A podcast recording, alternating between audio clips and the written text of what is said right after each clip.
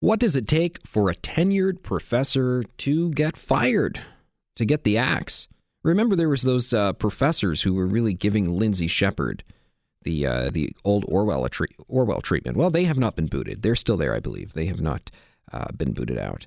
However, if you say inappropriate things on the wrong side of the political spectrum, perhaps you will find yourself booted. And Acadia University has done just that for psychology professor Rick Maida, whose great crime, I'm reading from a C B C story uh, earlier this year, showing he was under investigation, is that he is parroting Jordan Peterson. Ooh. Maida has been outspoken both on campus and on social media about a range of contentious issues, including decolonization, immigration, and gender politics, garnering both supporters and opposition.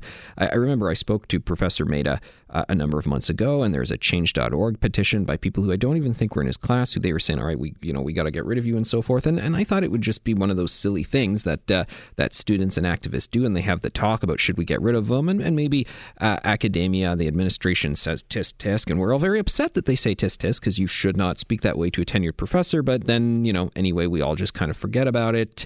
Not so.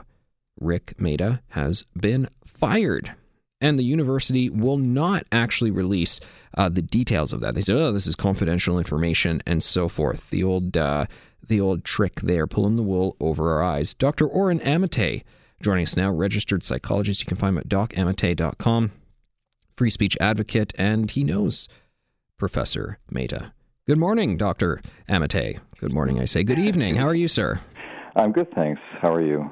I'm I'm I'm doing well, but you know, I was I I, I chatted with Rick uh, a few times here and there, and I thought he was uh, a, a really uh, compelling individual, and I, I thought it was nice to see more and more professors on the scene speaking out at this sort of era of, of cone of silence and political correctness, but I guess others did not fear that, feel that way. Now he is out. Yeah, it's quite scary because he's a tenured professor, and I am a completely untenured. Um, I'm, I'm simply a sessional lecturer at Ryerson University, and so every time I speak out, I risk losing my job, and I, I cannot fathom why that would be, and I can't understand how Rick uh, found himself in this position. I've spoken with him numerous times, and anyone who thinks he's hateful, racist, sexist, misogynistic, you know, transphobic, any of that is sadly mistaken. Yeah, I think he probably has some kind of colloquial views on a lot of these big uh, culture war issues of the day that I would say maybe the majority of Canadians have, like this gender identity stuff, that gender is fluid and there's thirty-two genders and so forth. They go, well, I don't believe in assaulting transgendered people. They should have rights, but I don't want our kids taught about this stuff. I mean, Rick, may, you know, these are sorts of things he's talking about, and I think these are the things that's getting him in trouble. Yes, and when he talks about them, he talks about them from a scientific scientific perspective. What he asks is, where is the evidence for claim A, B, and C? And then conversely, here's the counter evidence, D, E, F.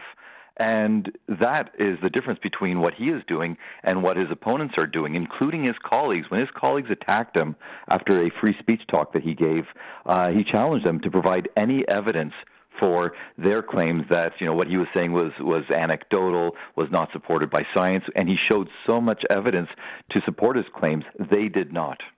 It, you know, it's funny, in that C B C story, it says Maida's come under fire for saying there's no wage gap between men and women. And if if you really want to study the issue, as as I've done and a number of others have, well, that, that thirty-seven percent thing, they make seventy-three cents on the dollar, whatnot, that Hillary Clinton says, that's actually a lie. The wage gap is only about five percent, and it's too small for there to be uh, any any sort of understanding of why that is. And that's probably the sort of facts that you're saying he brings up. You know, he's going to be fired for discussing the truth.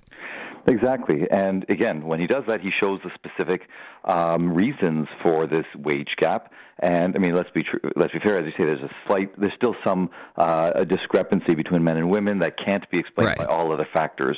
Uh, so maybe it is, you know, a, a dis, a discrimination. But um, he showed very clearly why that gap existed. He shows why he believes, um, you know, in certain uh, phenomena.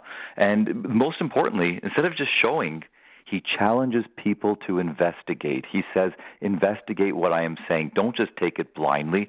You know, do do the research yourself. And he gives people direction on how to do that. This is what a professor, what an academic, what any public uh, speaker should do. And he's doing it right, and he got fired for it. Cowardly fired.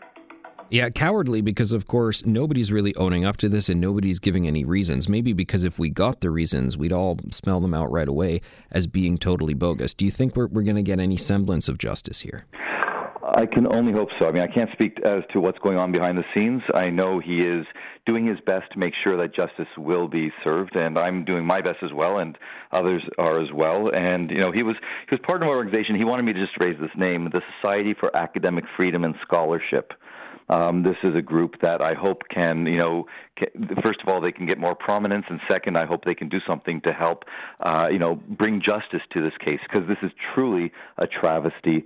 And I, I got to tell you, on social media, when I see people attacking him, again, including colleagues, including colleagues who don't know anything about him, uh, they, they're just academics, um, the, the tactics that they take, because they're on, quote, the right side, unquote, uh, people let them get away with it. They're reprehensible tactics. They smear his name. They distort what he says. They make false allegations against him, and yet no, you know, nothing happens uh, after they do this. Yet if they were on the, quote, unquote, wrong side, they would perhaps lose their job or be banned by Twitter. This movement that we're seeing toward a certain type of thinking is scary. It's dangerous. And every parent out there who has a kid in university or is thinking of going to university, you better do your due diligence and make sure that it's not being run by a bunch of ideologues who are going to be teaching social justice rather than science, history, psychology, or some other field. And I have small children in kindergarten right now, and I have been putting some money in the R E S Ps. And my wife and I kind of joke, like, why are we? Why don't we just burn this two thousand dollars or spend it on some fancy clothes or fancy, you know, whatever? Because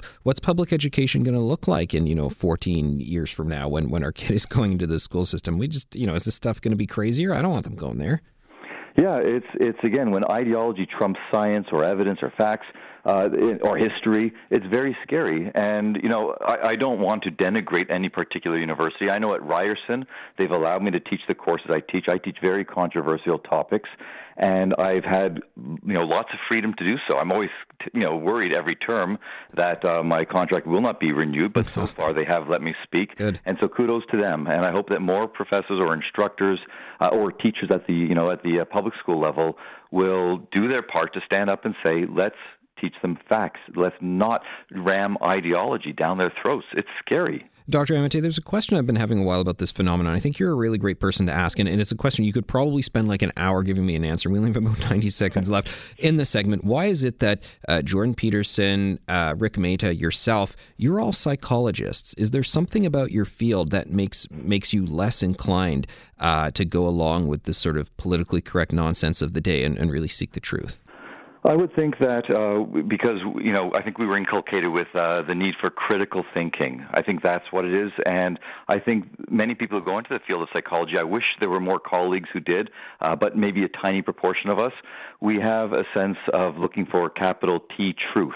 Uh, about the human condition. And what we're seeing with the political correctness movement or the social justice movement is uh, a distortion of the truth.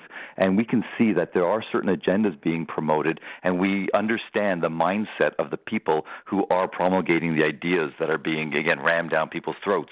So we feel this need to stand up and, uh, and argue against it. Oren Amitay, always great to chat with you. Thanks for joining us tonight on Global News Radio. Thank you. Have a great day. Registered psychologist Oren Amitay. You can find him at doc amitay dot com, talking about Nova Scotia professor Rick Mehta being fired for comments that he was more saying on blog and, you know, when he's joined me on radio in the past and so forth. It is just not right. On Global News Radio, I'm Anthony Fury.